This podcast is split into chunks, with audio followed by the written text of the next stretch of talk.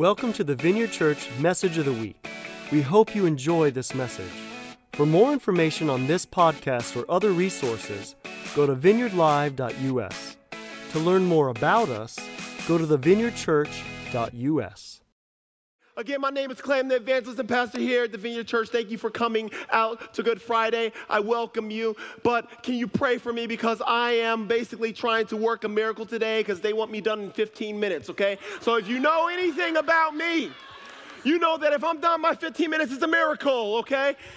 And Jesus is doing miracles today. But I love, love, love Good Friday. But I want to talk a little bit about what is good about Good Friday.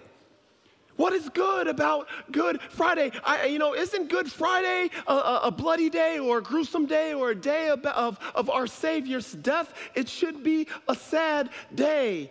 Well, I want to talk a little bit about what's so good about Good Friday so you can journey with me as we talk a little bit about that because most of you guys understand or know the story how Jesus Christ died on the cross, and it was a Friday where he died on the cross. And so you get that. But I want to talk about the things that he said while he was on the cross.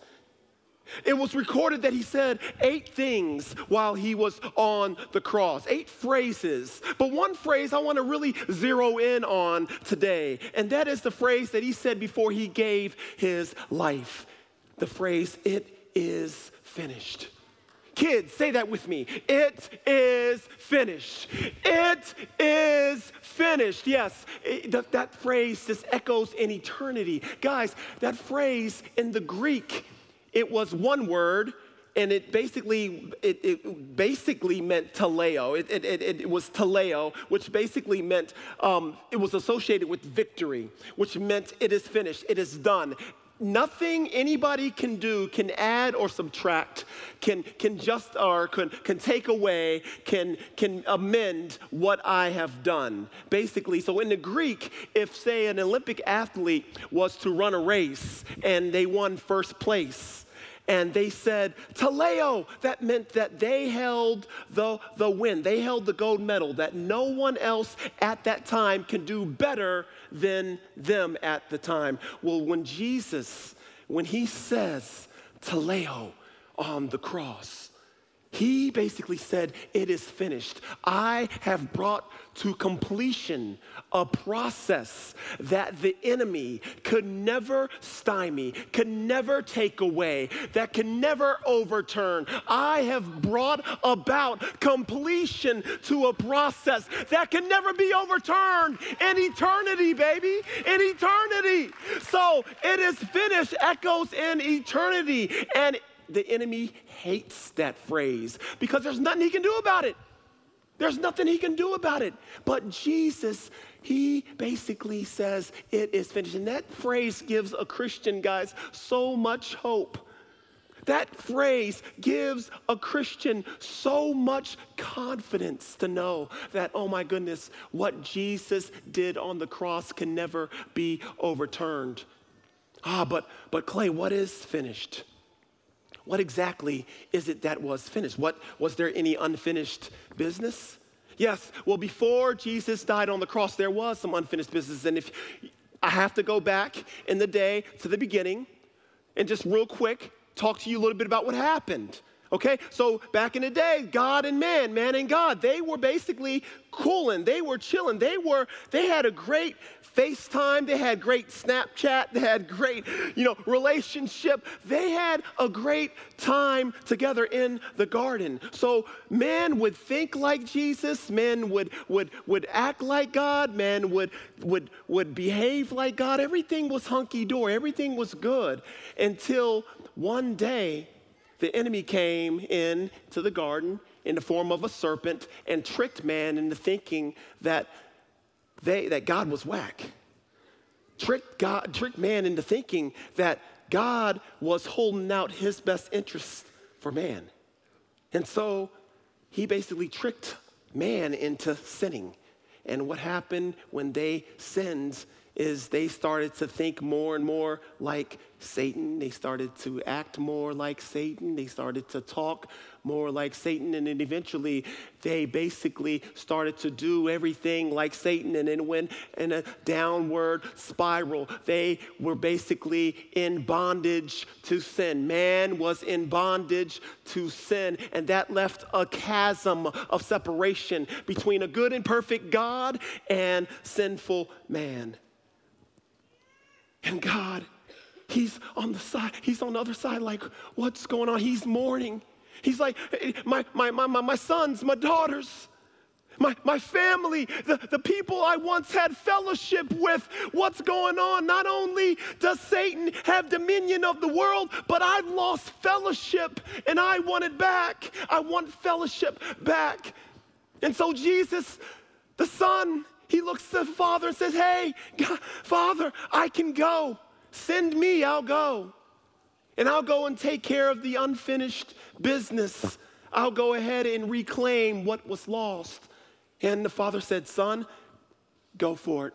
Take care of my business. He sent Jesus to the earth and he took care of business. And I want to just real quick pause and read John 3:16 because this is where John 3:16 is relevant right now. And if I can get all the kids in the house, all the kids in the house, can you guys read this passage with me? Hopefully it's going to be up on a screen. Here we go, kids. One, two, three. For God so loved the world that he gave his one and only son that whoever believes in him should not perish but have eternal life. Good job, kids. Can y'all give it up for the kids? They, they did well. They did well. Okay. so, so basically, God says, go handle my business. So Jesus comes and he sent, to this, he sent here to destroy the works of the enemy. He sent here to, to, to raise uh, the dead, to heal the sick, to cast out demons, to live a supernaturally natural lifestyle here on earth. He's basically role modeling what it looked like to be a Christian walking on the earth until one day at the tender young age of 33. It was his time to do what he came to do, to give up his spirit. At the age of 33, he had to do what no man can do but him. Because it was a Friday morning, guys, when Jesus was wrongfully sentenced to death, when he was wrongfully accused and wrongfully sentenced to death. But that was a part of the plan.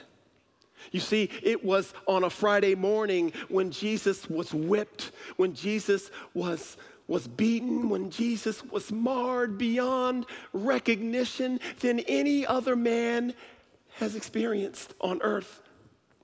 But that was a part of the plan.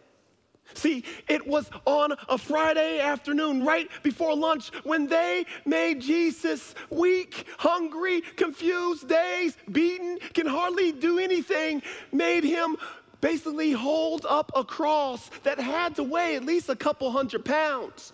Hold the cross and bear the cross as he walked to Calvary.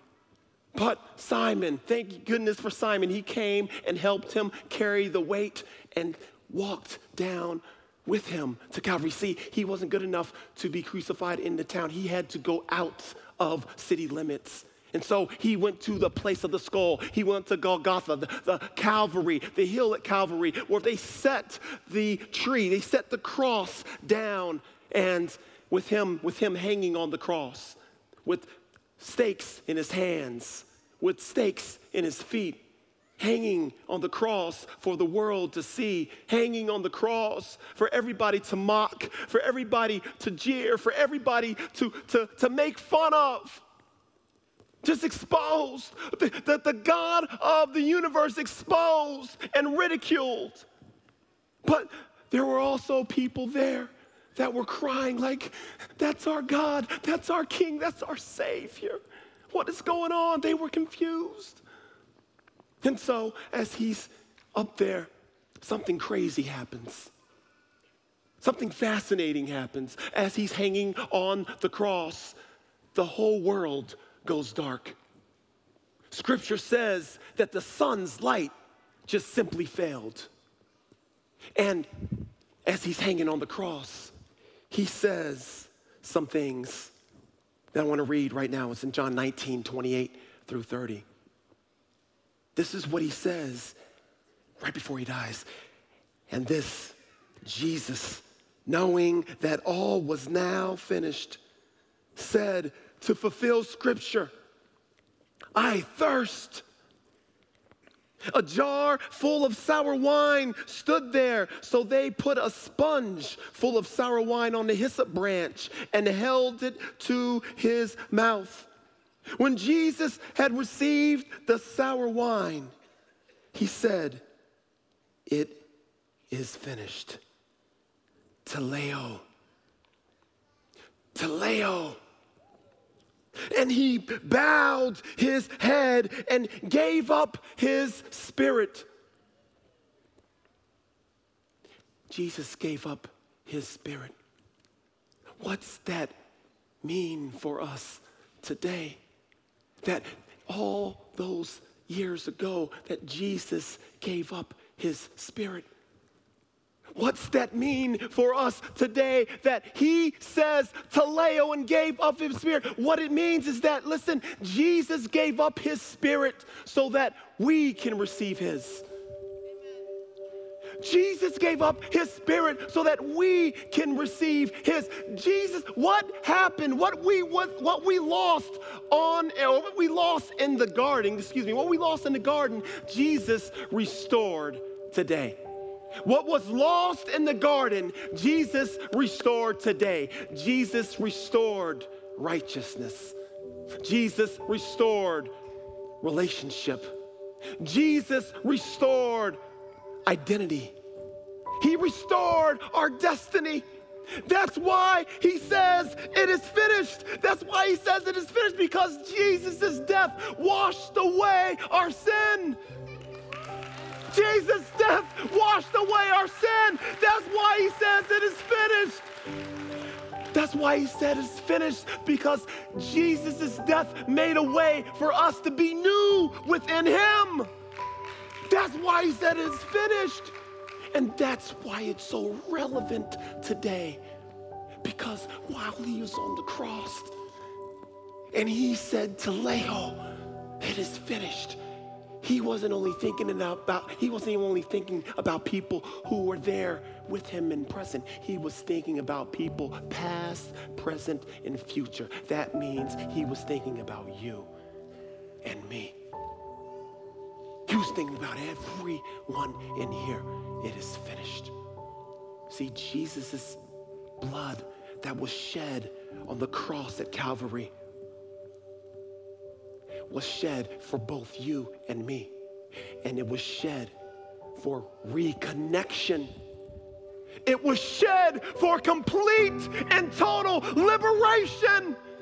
It was shed for freedom. For freedom. For Jesus' sake, He made you free. For freedom's sake, He set our butts free. And that's what the death of Jesus, the Son of God, means for us today. That was the end game. That was the end game that cannot be spoiled, that cannot fade away, that can never be reversed, that can never be lied about or, or, or trampled on because it is the truth that sets us free that it is finished. See, that was the scandal of this particular day. That was the scandal of this Good Friday. Because this Friday was known for the King of Kings, the Lord of Lords, to have died on the cross. This Friday was known to be the most gruesome, the bloodiest Friday in history. But in reality, what Jesus did was he defeated death so that we can live. And that's what makes Friday so good. That's what makes Friday so good. That's why we call it Good Friday. That's why we call it Good Friday. That's the scandal that He saved us. He washed away our sin. What can wash away my sin? Nothing but the blood of Jesus. Yes! That's why we celebrate on a day like today. So, everybody, up on your feet and let's worship once again. Let's worship once again. Let's worship once again as we celebrate Him who made this possible, Him who allowed us to live free and free indeed, Him who allowed us to step in to a dynamic relationship, step in to a new identity, and step in to a new destiny because of his death on the cross. Thanks for listening to the message today. To experience more powerful messages, go to vineyardlive.us or join our Vineyard Live Plus community to view conferences, trainings, and special teachings.